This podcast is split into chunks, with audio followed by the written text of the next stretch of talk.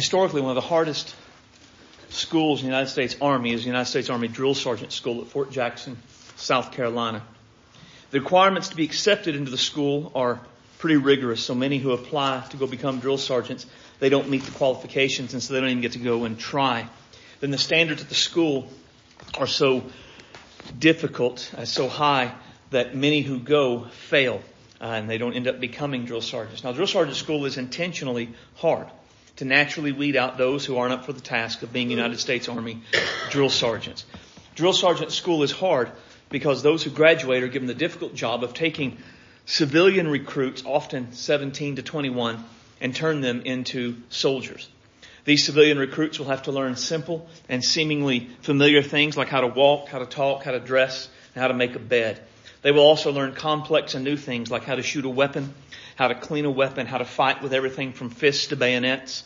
They will learn to throw grenades, maneuver on a battlefield, give first aid to a wounded buddy, and how to keep on keeping on when you're winded and hurt and you want to give up. The drill sergeant is responsible for ensuring when a recruit graduates as a soldier, they can efficiently and effectively do all of these things and more. Drill sergeants train recruits in two ways, through instruction and example. The drill sergeant must not only be able to teach what the soldier must learn to do, but they also must be able to do what the recruit is being taught to do. You cannot teach what you do not know. In many ways, United States Army drill sergeants are meant to be the best soldiers the United States Army has to offer. They must set an example in how it's done in every single area of being a soldier. The recruits must respect the drill sergeant and want to follow their example. The example the drill sergeant sets often determines what kind of soldier the recruit becomes. The reality is examples matter in life. The examples matter when you're going to talking about drill sergeants trying to train recruits. Examples matter for children in their homes with their parents. And examples matter for how we live and how we act as disciples of Jesus out in a lost and a dying world. And the example we as disciples of Jesus, we, the example we follow matters. As disciples of Jesus, Jesus is our example in all things. Jesus shows us how to live. Jesus shows us how to talk. Jesus shows us how to act. Jesus shows us how to react to stressors. Jesus shows us how to serve others. Jesus shows us how to serve God. Jesus shows us how to love. Jesus shows us how to teach. And Jesus shows us how to live a life of victory. Today we're going to look at the example of Jesus so that we can learn to follow it. Open your Bible to Mark chapter 1, uh, verse 9 is where we're going to start. When you find that, I'm going to get a stand to honor the reading of God's Word. It should be page 761 if you have a Pew Bible. Mark 1 verses 9 through 13. In those days, Jesus came from Nazareth in Galilee and was baptized by John in the Jordan. And immediately coming up out of the water, he saw the heavens opening and the Spirit like a dove descending upon him. And a voice came from the heavens, you are my beloved son. In you I am well pleased. And immediately the Spirit brought him out into the wilderness and he was in the wilderness for 40 days being tempted by Satan and he was with the wild animals and the angels were serving him. Title of the message this morning is the example of Jesus. Pray. Heavenly Father, we love you. You are great and glorious. You are wonderful and worthy. Uh, we rejoice today in the opportunity we have to gather here, uh, Lord, to have sung your praise, to have spent time talking to you about the burdens upon our heart, and now to look at what your word tells us about Jesus. Father, we are amazed at Jesus. Lord, that he, that he came for us. Lord, as you look down upon us and our sin and our rebellion, you could have just punished us. You could have just given us what we deserve, but you loved us and you were merciful and gracious and kind. So Jesus came to this earth to live among us.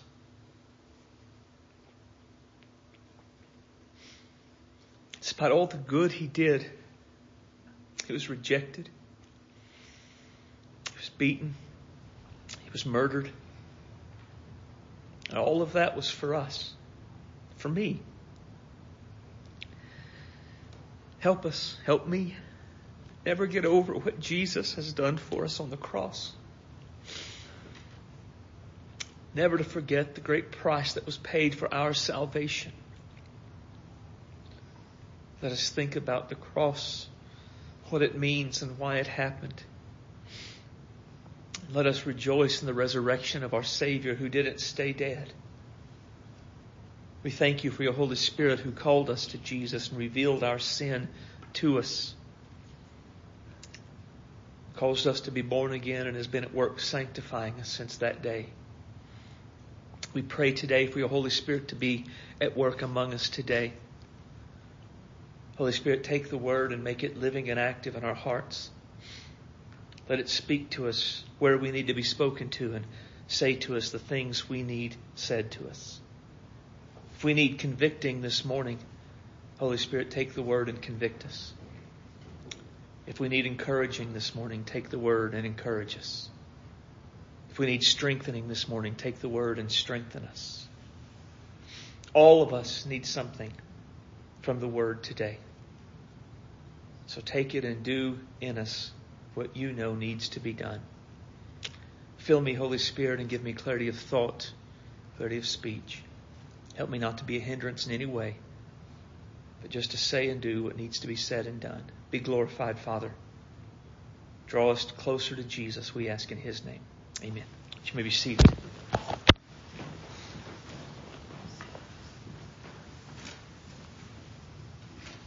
Jesus' appearance at the Jordan River is one of the most important events in the Bible.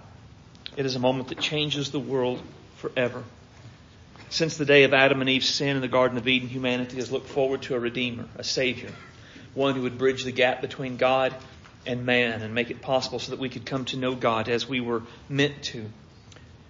Thousands of years have come and gone, and yet fallen humanity has waited for the appearance of the one who would bridge this gap and would deliver humanity and defeat sin and would, and would reconcile us to God.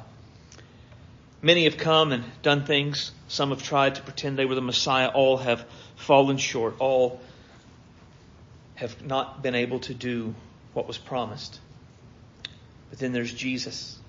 He comes upon the scene, and as Mark reminds us at the very beginning, He is the gospel. He is the Son of God. He is the one the world has waited for. Once Jesus shows up, the world changes, and nothing is ever the same again. His initial example, his initial appearance is what we're looking at today. It sets an example for us how we're supposed to live in this world. And from this, what we learn is, as disciples of Jesus, we must follow the example of Jesus. Disciples of Jesus must follow the example of Jesus. Now, there's a lot of ways to do this, but this passage gives us what I would call three broad categories of following the example of Jesus. And if we were to follow all three of these categories, and we were to put them into practice, live them out, then we would consistently follow the example of Jesus in all areas of our lives. Right? So, three categories. Number one, live to please our Heavenly Father. Now, the baptism of Jesus by John is a familiar part of the story of Jesus, but it's important for us to remember why Jesus was baptized. Now remember, John's baptism was a baptism of repentance for the remission of sins. Jesus, as the sinless Son of God, has no sins to repent of and thus no sins to be taken away. So why then was Jesus baptized? What was the point of his coming down and going into the water to let John take him under and bring him back up again? Well, there are several answers typically given. One, Jesus was baptized to identify the ministry of John the Baptist. John the Baptist was starting something new and exciting. He was the forerunner of the coming Messiah.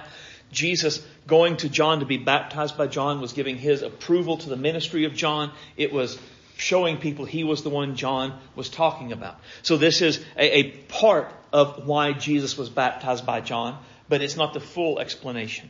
Another explanation is Jesus was baptized to show the importance of baptism.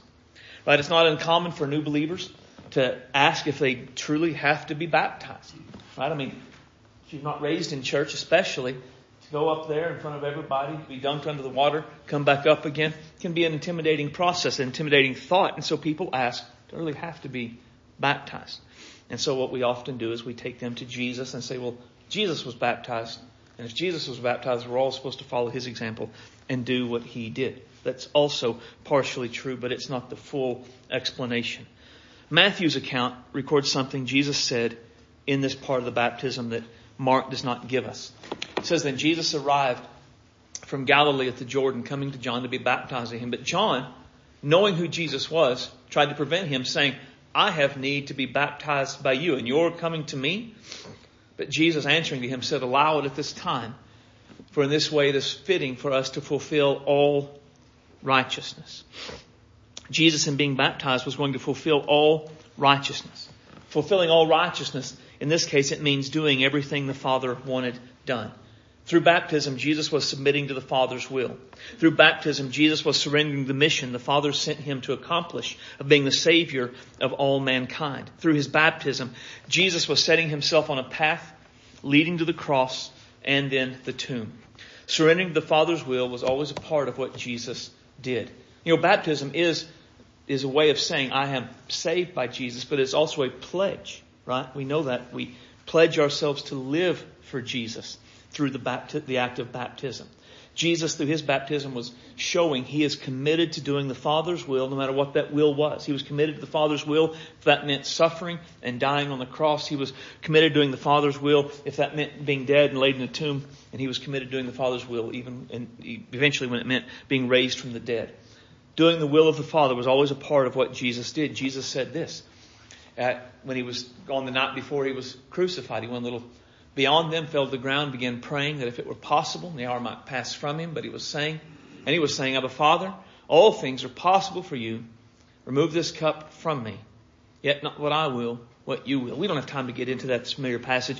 The idea of the cup he's talking about is the cup of God's judgment over and over again in the Old Testament when people, nations particularly, were going to face the judgment of God, they would be giving the, the cup of the wrath of God. We saw that in the book of Revelation as well. On the cross, the wrath of God was going to be poured out upon Jesus. He was going to take hell in our place. He was going to be separated from the Father for the first time in all of eternity.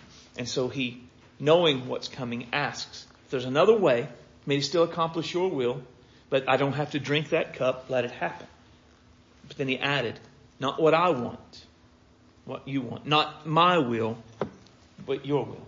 Jesus always did the Father's will, no matter what the Father's will was. Jesus did the Father's will no matter what it cost him.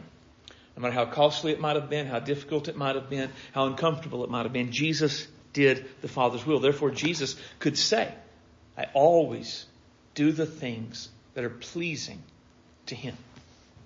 Could you or I make that statement? Could you or I say, I always do the things that are pleasing to my Heavenly Father? Could we even say, I, I really want to always do the things that are pleasing to my Heavenly Father, no, no matter what that would be? Part of what I thought about with this is Jesus was always intentional about seeking to do the Father's will. He knew he couldn't drift through life and accidentally stumble upon doing what God the Father wanted him to do. He didn't just sort of go through life and react in a natural way and hope that that was what the Father's will was. In every situation, Jesus intentionally thought about what would be the Father's will in this case. And then he did what was the Father's will. That would be how he reacted. That would be how he acted. That would be how he spoke. That would be how he dealt with difficult people. That would be how he prioritized his day, how he prioritized his life, what he valued. There was no area of Jesus' life where he did not intentionally seek to do the will of his heavenly Father. We see in verse 11, God was very pleased by this. You are my beloved Son, with whom I am well pleased. If we want to please our Heavenly Father, then we too must be intentional about doing His will. And again, it is, I think, the, the act of being intentional. Because we won't drift into the Father's will. God's will, the way of the world, are not even remotely close. If we're not intentional about doing the Father's will, I think it's unlikely we will ever do the Father's will. The odds of just reacting and acting and prioritizing and speaking in a natural sort of way and doing the Father's will to me seem slim to none at best and extremely impossible at worst. Think about this in relation to maybe specifically to temptations or something like that. We're tempted by something. Now, temptations typically don't just pounce on us and suddenly we're in part of the sin before we knew what was going on. Right? There's the pull. There's the come do this. Oh, I know I should. In that moment, do we take the time to stop and think, what would be the Father's will in this moment? What would please my Father in this moment of my life? Now, don't, don't think about this just in relation to, say, the big sins. I'm not going to murder somebody because I'm really angry. Think about it in relation to all things. You know, in life, there are many things we can't control in the moment. Circumstances do overtake us. But how we respond to those circumstances, we have full control over that. So think about a moment where something happens and you get angry. Again, we may not be able to stop the fact that something, a flash of anger, a wave of anger comes over us. But we do have the ability to choose how we act in that anger. Do we, in that moment when we feel the anger come against us, do we stop there and think, how would my Father want me to react to this feeling? What would He want me to do in this moment? Will the words I'm about to say please my Father? Will the actions I'm about to take please my Father? Will the way I'm about to react to this stressor please my Father? If we don't, we should. We should always be intentional about seeking to do our Father's will in every situation. Think about also in relation to judgmental or critical thoughts. Right? Again, we may not be able to stop them from coming into our minds. Uh, there are just various things that will happen in life that will cause us to have those sort of thoughts. But we can control what we do with those thoughts. We can say to ourselves, will verbally expressing this judgmental or critical thought, will it please my Father? Will making fun of this person to this judgmental or critical thought to someone else, will that be pleasing to my Father? Right? What, how could I react in this moment that would please my Father? Or gossip. We can't stop people typically from telling us gossip, but what do we do with it in the moment? Do we say, ask ourselves, well, sharing this gossip? Or I think maybe we can't stop people from trying to tell us the gossip. Well, I've got something to tell you. We can't stop that, but can we say, would listening to this be pleasing to my Father? What would it be more pleasing to my Father to say, if that's gossip, I don't want to hear it. I just, Bible says things about people who speak, who listen to gossip, and I don't want to be a part of that. Would that be pleasing, or would it be more pleasing to listen to it? Same with sharing it. Well, now I have this gossip. It's burning a hole in my tongue to come out and to tell other people. What would please my Father in this moment? To let the gossip die with me. I've heard it. I can't undo hearing it, but I don't have to share it. Or think about how we treat people. Our world right now is, is really an angry world. People are really pretty terrible to one another. It's just a general rule. Humanity has always been kind of violent and angry and done bad things to people, but we live in a world right now where belittling and mocking and tearing people down is, is almost a, a sport. And, and probably, if we're being honest, some of us have taken part in that in one way or another. But is that pleasing to our Heavenly Father? We say in a moment, I could, I could say this and belittle this person. Even if I don't say it to them, I say it to someone else. Is this pleasing to my Heavenly Father? Will He be pleased at this conversation I'm about to have with someone else? I mean, there's no real limit to how this could play out in our lives. The key to it is being intentional intentionally asking myself, what would be the most pleasing thing I could do to my Heavenly Father in this moment? Now you think, well, it sounds like a lot of work. It does. It's part of denying ourselves, taking up our cross, following Jesus. Nothing about that sounds easy. All of that sounds difficult. Being a faithful disciple of Jesus, it's hard. Following the example of Jesus is hard. But that is what we're supposed to do in this life. In order to, to live to please our Heavenly Father, we must be intentional. We, we won't drift through life acting in the ways that are natural, reacting in the ways that are natural, speaking in the ways that naturally come to us, thinking in the ways we naturally think, and please our Heavenly Father because we are so unlike Him. He is holy, holy, holy. And we are at best in the process of being sanctified. And so it's going to take tremendous effort, intentional effort on our part to live a life that is consistently, continually pleasing to our Heavenly Father in every area of life. This is what Jesus did. And as disciples of Jesus, we are meant to follow the example of Jesus. Not only live to please our Heavenly Father, but follow the Spirit's leading. Now, strange things happen after Jesus is baptized. It's verse 10, it says, immediately coming up out of the water, the, the heavens opened the Spirit, like a dove, descended upon him, and then the voice spoke from heaven. It says, my Bible says he saw the heavens opening. The New King James says the heavens parted. The ESV says the heavens were torn apart. The Greek word used pictures the sky being ripped open and the Holy Spirit descending out of heaven, out of that hole that's been ripped in the visible form of a dove. What an amazing sight that must have been to behold. So it wasn't just like the Holy Spirit and the dove just came down. There was a tearing back of the sky, almost like you could just picture it opening it up. Kind of like in The Wizard of Oz where the curtain was torn back and you saw the guy behind there. In a similar way, the heavens are torn up and you could almost see into heaven and the Holy Spirit comes out of that hole and comes falling down upon Jesus. Now something interesting with this is this is a fulfillment of something prayed earlier. In Isaiah 64, Isaiah prays for God to tear open the heavens and come down. And at this moment, the heavens have been torn open. God has come down in the person of Jesus Christ. In many ways, this is a visible answer to Isaiah's prayer from 700 years earlier.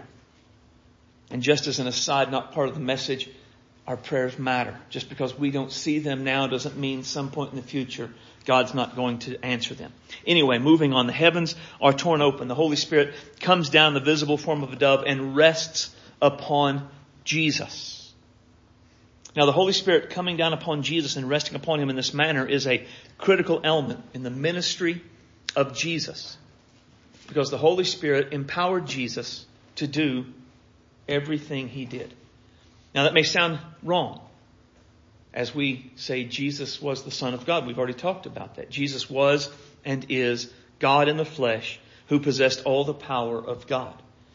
And if Jesus was and is God in the flesh who possessed all the power of God, why would he need the power of the Holy Spirit to enable him to do all the things he did? It's because Jesus didn't come to live as God in the world. Jesus came to live as man in the world. When God made Adam, he was given dominion over the earth. Adam, as we know, sinned and brought the curse upon the entire world. When Jesus came, he came to do what Adam didn't do. Adam was meant to be faithful to God, to, to do his Father's will completely in all things, which he did not do. Jesus came to succeed where Adam failed. To accomplish this, Jesus took upon himself our humanity, Hebrews 2:14. And he laid aside some of his divine privileges, Philippians 2, 5 through 8. And this enabled Jesus to experience life as a human, he hungered. He thirsted. He was tired. He experienced exhaustion, pain, temptation, and even death.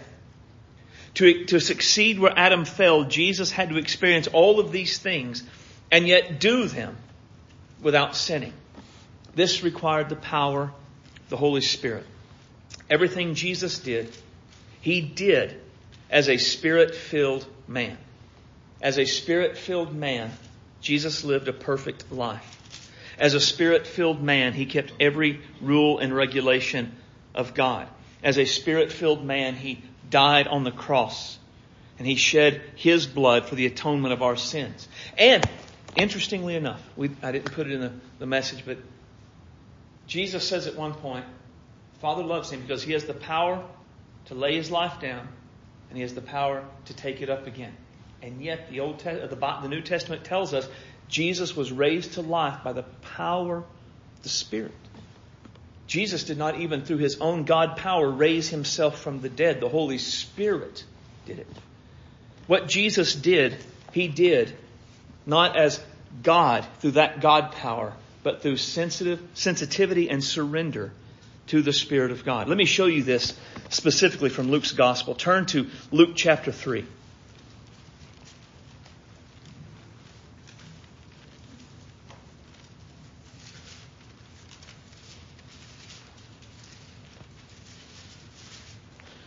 Look at verse 21.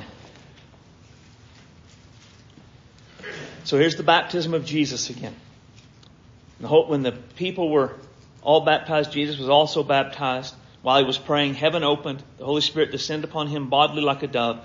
Voice from heaven, you are my beloved son, whom I'm well pleased. So I wanted to show you that so you can see we're picking up a fuller testimony of what happened then. Now, look at chapter 4 and verse 1. Now Jesus full of the Holy Spirit, returned from the Jordan and was led around by the Spirit in the wilderness. And if you even look at Mark's gospel, it does tell us. And immediately the Spirit brought him out into the wilderness. So Jesus is going where the Spirit is leading him. Jesus, as God knows the mission, but Jesus, as a Spirit-filled man, is following the Spirit's leadership to go where the Spirit wants him to go. So chapter 4, he's led by the Spirit. He is tempted. He responds in all the right ways. Then you look at verse 14. Jesus returned to Galilee in the power of the Spirit. So here's Jesus baptized in the Spirit. the Spirit. He is the baptizer of the Spirit, but he is also baptized in the Spirit. He is then filled with the Spirit. He is then led by the Spirit, and he then comes out in the power of the Spirit. Now, look down at verse 17. A scroll in Isaiah the prophet was handed to him. He unrolled the scroll, found the place where it was written, The Spirit of the Lord is upon me, because He has anointed me to bring good news to the poor. He, who? He, the Holy Spirit, sent me to proclaim release to the captives. He sent me to proclaim recovery of sight to the blind. Again, He sent me to free those who are oppressed and to proclaim the favorable year of the Lord. So whoever Jesus is talking about in this passage is someone that has the Spirit of God upon him to preach the word and to do mighty works. So who is he talking about? Look at verse 20. And he rolled up the scroll, gave it back to the attendant, and sat down. The eyes of all the people in the synagogue were intently directed at him. And then he began to say to them, Today this scripture has been fulfilled in your hearing. Who was Isaiah talking about in that scroll? The coming Messiah. Who was the Messiah? Jesus. So Jesus would be baptized in the Spirit, filled by the Spirit, led by the Spirit, and he would go forth in the power of the Spirit to speak the word and do mighty works. This is how Jesus came and did the things that he did. He did all he did through the unction, through the anointing, the Holy Spirit. He preached the word and he did the works. Now, none of it, go ahead and turn back to, to Mark. None of this minimizes the fact Jesus was and is God in the flesh. He didn't stop being God. He just stopped using his divine power in an effort to follow the Spirit and do what Adam failed to do. Jesus had to, as a human, limit himself and do things as a human would do them and still do them right. And the only way any of us could do the things God would want us to do, it's not in our own strength. It's in the power of the Spirit. And so that's what Jesus came to do and set an example for in our lives. For humans to, to do things right, to do them God's way, requires us to have the Spirit, requires us to follow the Spirit, requires us to be filled with the Spirit, and requires us to be empowered by the Spirit. When Jesus rose from the dead and ascended back into heaven, He sent the Spirit to indwell every person who repented of their sins and believed in Him. We, we saw last week in Acts. Jesus is the one who poured out the Holy Spirit on the day of Pentecost, and the Holy Spirit was for every person who would repent of their sins and believed in Jesus. Now there is potential for each and every disciple of Jesus to live a spirit filled and a spirit controlled life. Now this is a, of course, a life of victory. This is a life that follows the example of Jesus. Galatians, the apostle tells us, walk in the spirit and you will not carry out the desires of the flesh. Right, so the, the flesh and the spirit live within us, and they're pulling in opposite directions. Our flesh is pulling us to resist the will of God and to do what we want to do. The Spirit is saying, no, deny yourself, take up your cross, follow Jesus and do His will. The one that wins that struggle is the one we surrender to.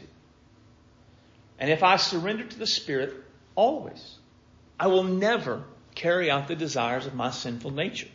No one following the Spirit ever sins. No one following the Spirit ever gives in to their sinful passions and their sinful desires. For any of us as disciples of Jesus, for us to sin, to give in to sin, what we must do is we resist the Spirit and we submit to our sinful tempt- our sinful nature and then we sin. So if we want to live a life of holiness, we can. But only through the power of the Spirit. But the Holy Spirit doesn't just lead us to live a holy life.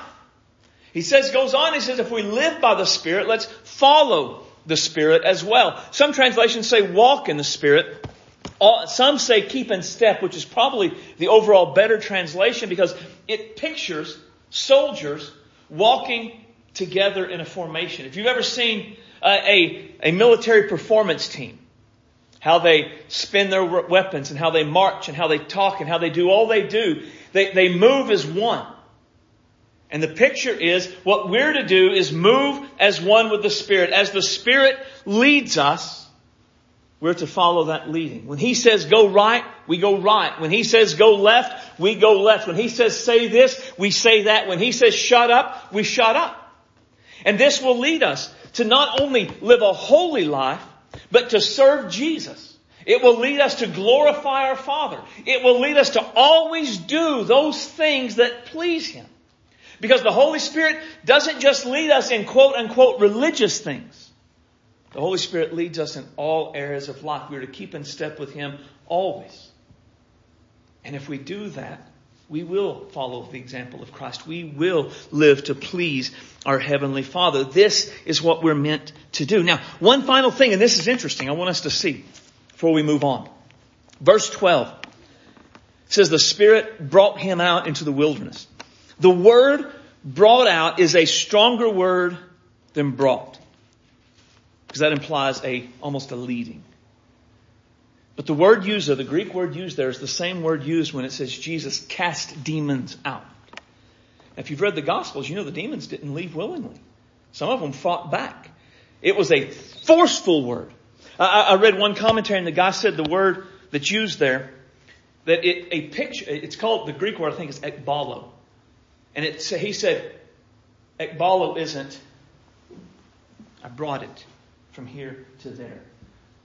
Ekbalo is what a pitcher does to a baseball. They follow it. And Jesus followed the demons.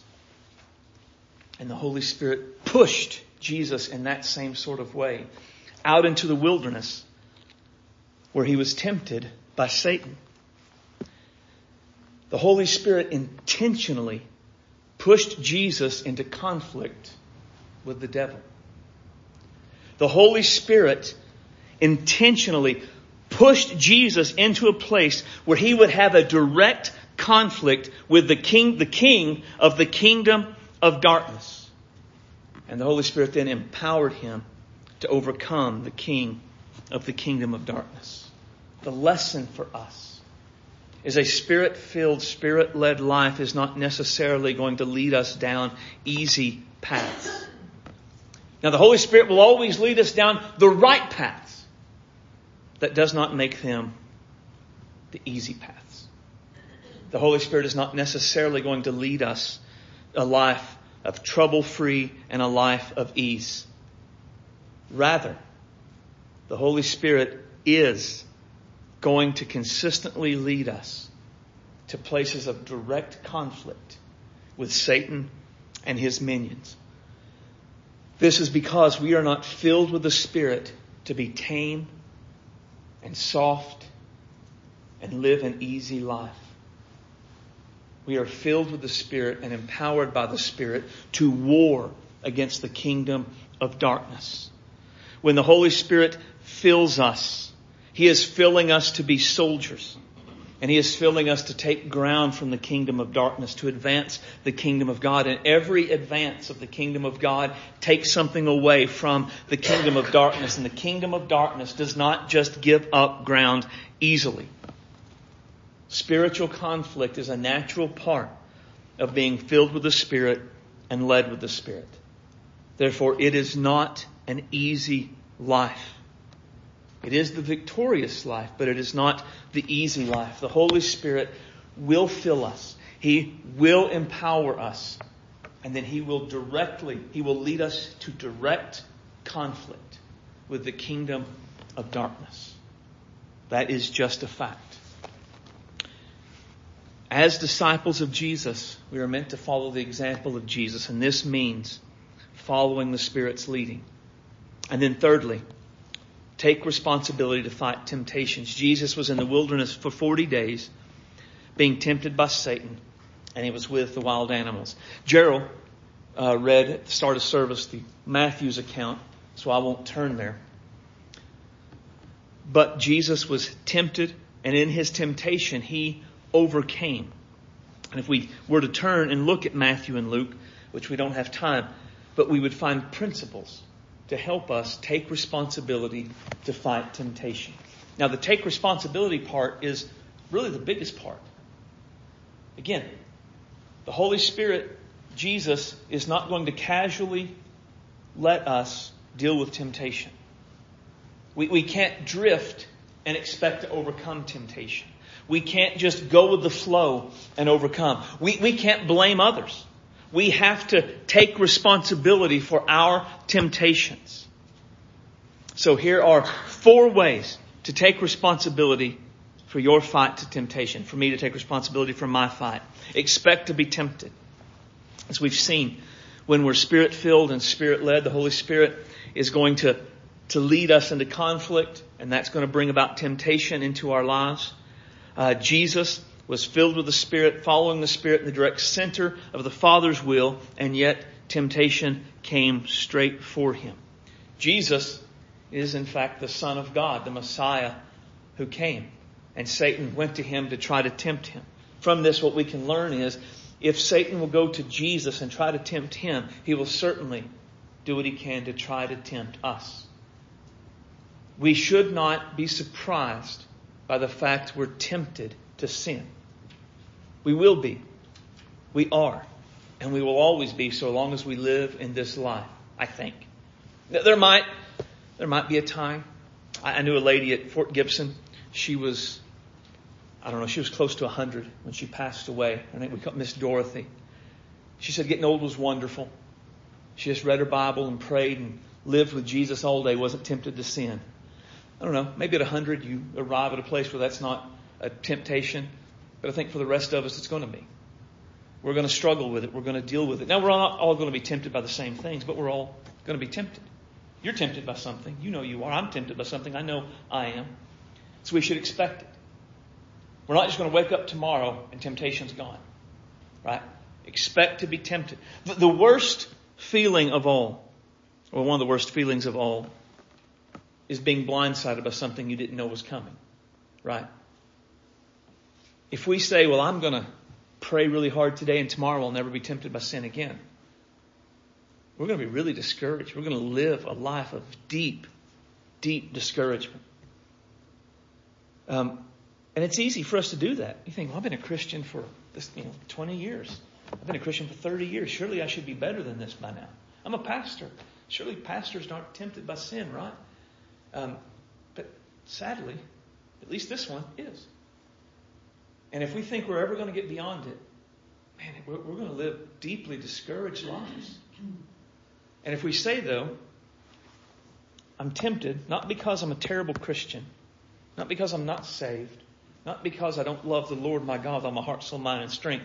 I'm tempted because I'm a human who lives in a fallen, sin cursed world, who still, though I've been redeemed, I have a fallen nature that is warring against the spirit within me.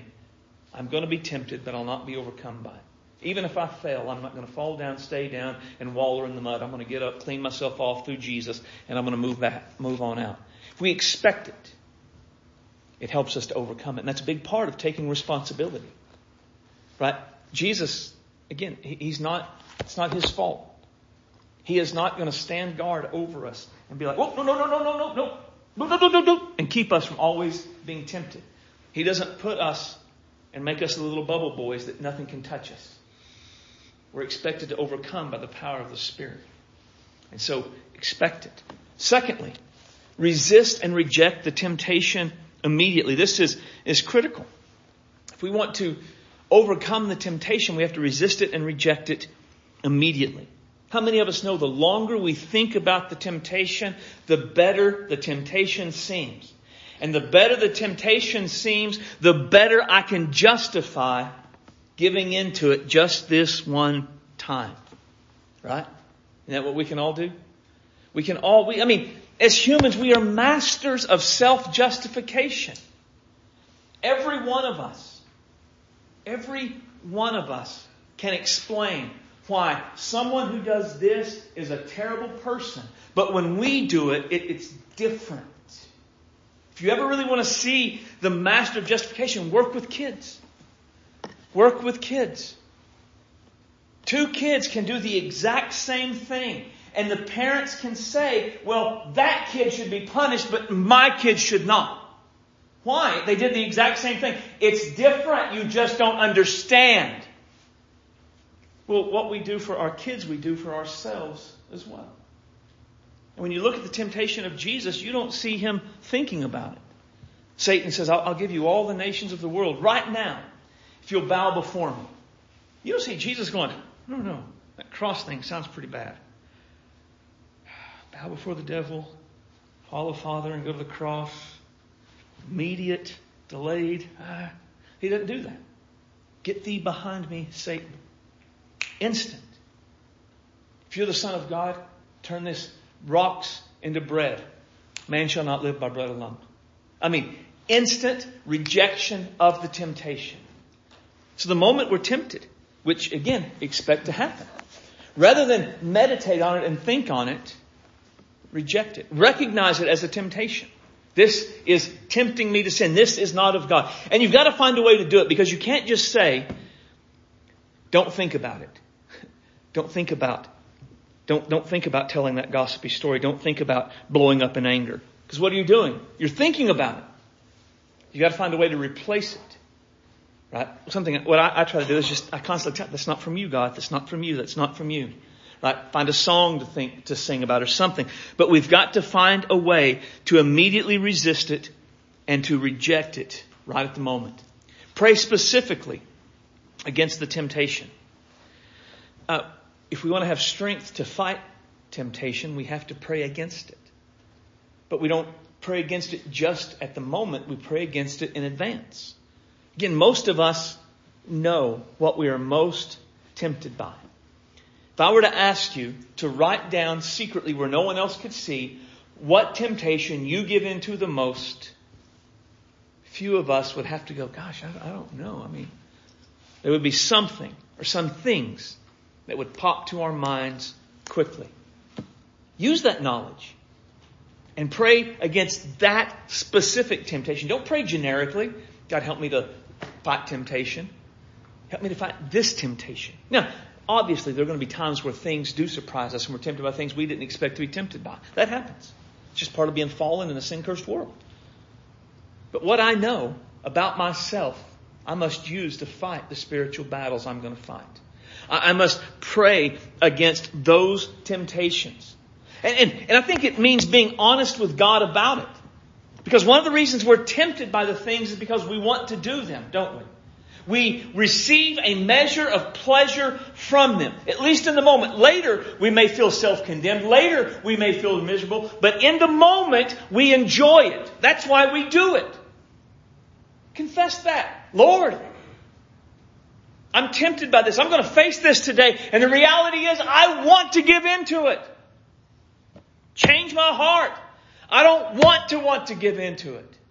In the moment, help me to find the way out you've promised. Pray specifically against your temptation. And then finally, use God's word to fight. Jesus repeatedly says, Thus says the Lord. Thus says the word. He repeatedly says, whatever we're tempted by, God's word has something to say about it. Find it. Memorize it. And I, will say with this, don't just memorize something that condemns it, because that becomes discouraging. When I first got the idea of memorizing scripture, I, I memorized Romans 6:23, the wages of sin is death. So I would try to memorize that in the moment of temptation, and then I would give into it, and then all I could think about was going to hell apparently. That was not helpful to me. But what does the Bible say about lust? It says flee from. If I memorize what Paul says to Timothy about flee from youthful lusts, then in the moment I'm tempted, I just get up and run away. Right? What does the Bible say about gossip? Well, what the Bible says, I need to find that, memorize that, and in that moment, memorize what it says to do about gossip in my life. Or if I just have a problem with my mind and I, I think, I get caught up in my mind and all I do is think angry thoughts or something like that, then memorize maybe Colossians 3.1 about set your mind on things above and not things below. And so you're, as you're memorizing, you're not saying, don't think angry thoughts, don't think angry thoughts, don't think these things. You're saying, set your mind on things above where Christ is seated at the Father's right hand. And you, you're thinking about that and you're exchanging, you're changing your thought patterns. That's how you take your thought captive. What the Bible says in 2 Corinthians 10. So find a passage that will help you fight whatever you're tempted by and use God's Word. That's what Jesus used. It is the sword of the Spirit, which is the Word of God. This is what we're meant to use. If we are ever going to overcome temptation, we have to take responsibility for our fight. Our culture will push back against this. We are a blame culture. Nothing is ever our fault. We are a society of irresponsibility. We blame the government. We blame our spouse. We blame the devil. We blame our parents. We blame God. We blame heredity. We blame our environment. We blame anything and everything but us. And that guarantees a life of defeat. The only way we will ever overcome temptation is to say it is my responsibility and it is my fault I give in to these things. And until we do that, we will never overcome. This is the example of Jesus. He took responsibility. He didn't blame the Spirit. You led me here. This isn't fair. He took responsibility. He resisted it and rejected it immediately. He prayed specifically. He used God's word to fight it. That's what we do. This is the example of Jesus, and this is what we're meant to follow as disciples of Jesus. So the question I, I want to leave us with, are we following the example of Jesus? Are we following the, his example of living to please our Father in all areas of life? Are we following his example of following the leading of the Spirit? Are we following his example of taking responsibility for our fight against temptation? If we're not, what do we need to do so we can start following his example? Let's pray. Heavenly Father, we love you. You are great and wonderful. You are worthy of our praise and worthy of our devotion. We come today. We ask you to help us to follow the example of Christ. Help us, Father, to, to think in a moment, what would my Father want me to do right now? How would my Father want me to respond? And let us make the choice that would be most pleasing to you. Help us to be more aware of your Spirit's leadership, more sensitive to His guidance, and, and follow Him and keep in step with Him in all things. Father, the temptations are always there. They're always coming. If we haven't faced them this morning, we're going to face them at some point today, and then we're going to wake up tomorrow and face them again. It is just an everyday thing. Help us to take responsibility for our part in it. Take responsibility that it is no one else's job to fight temptation for me but me. And then let us do what is necessary to follow the example of Christ and to overcome. Lord, we want to live lives that are different from a lost and a dying world. We want the world to see how we live in any moment of our lives and ask us, why are you so different? Why aren't you like everyone else? So that we can put our arms around them and say, let me tell you about a Savior who came. We ask this in His name, for His sake. Amen.